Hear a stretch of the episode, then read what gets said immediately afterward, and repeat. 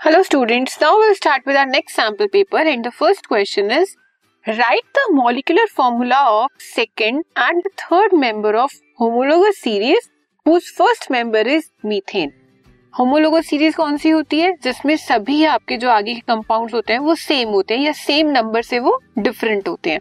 अब मीथेन कौन सी सीरीज़ है? एल्कीन की है.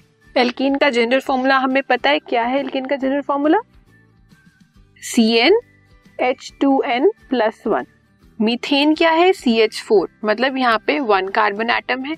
नेक्स्ट उन्होंने बोला है, आपको सेकेंड और थर्ड बताना है। तो सेकेंड में क्या हो जाएगा?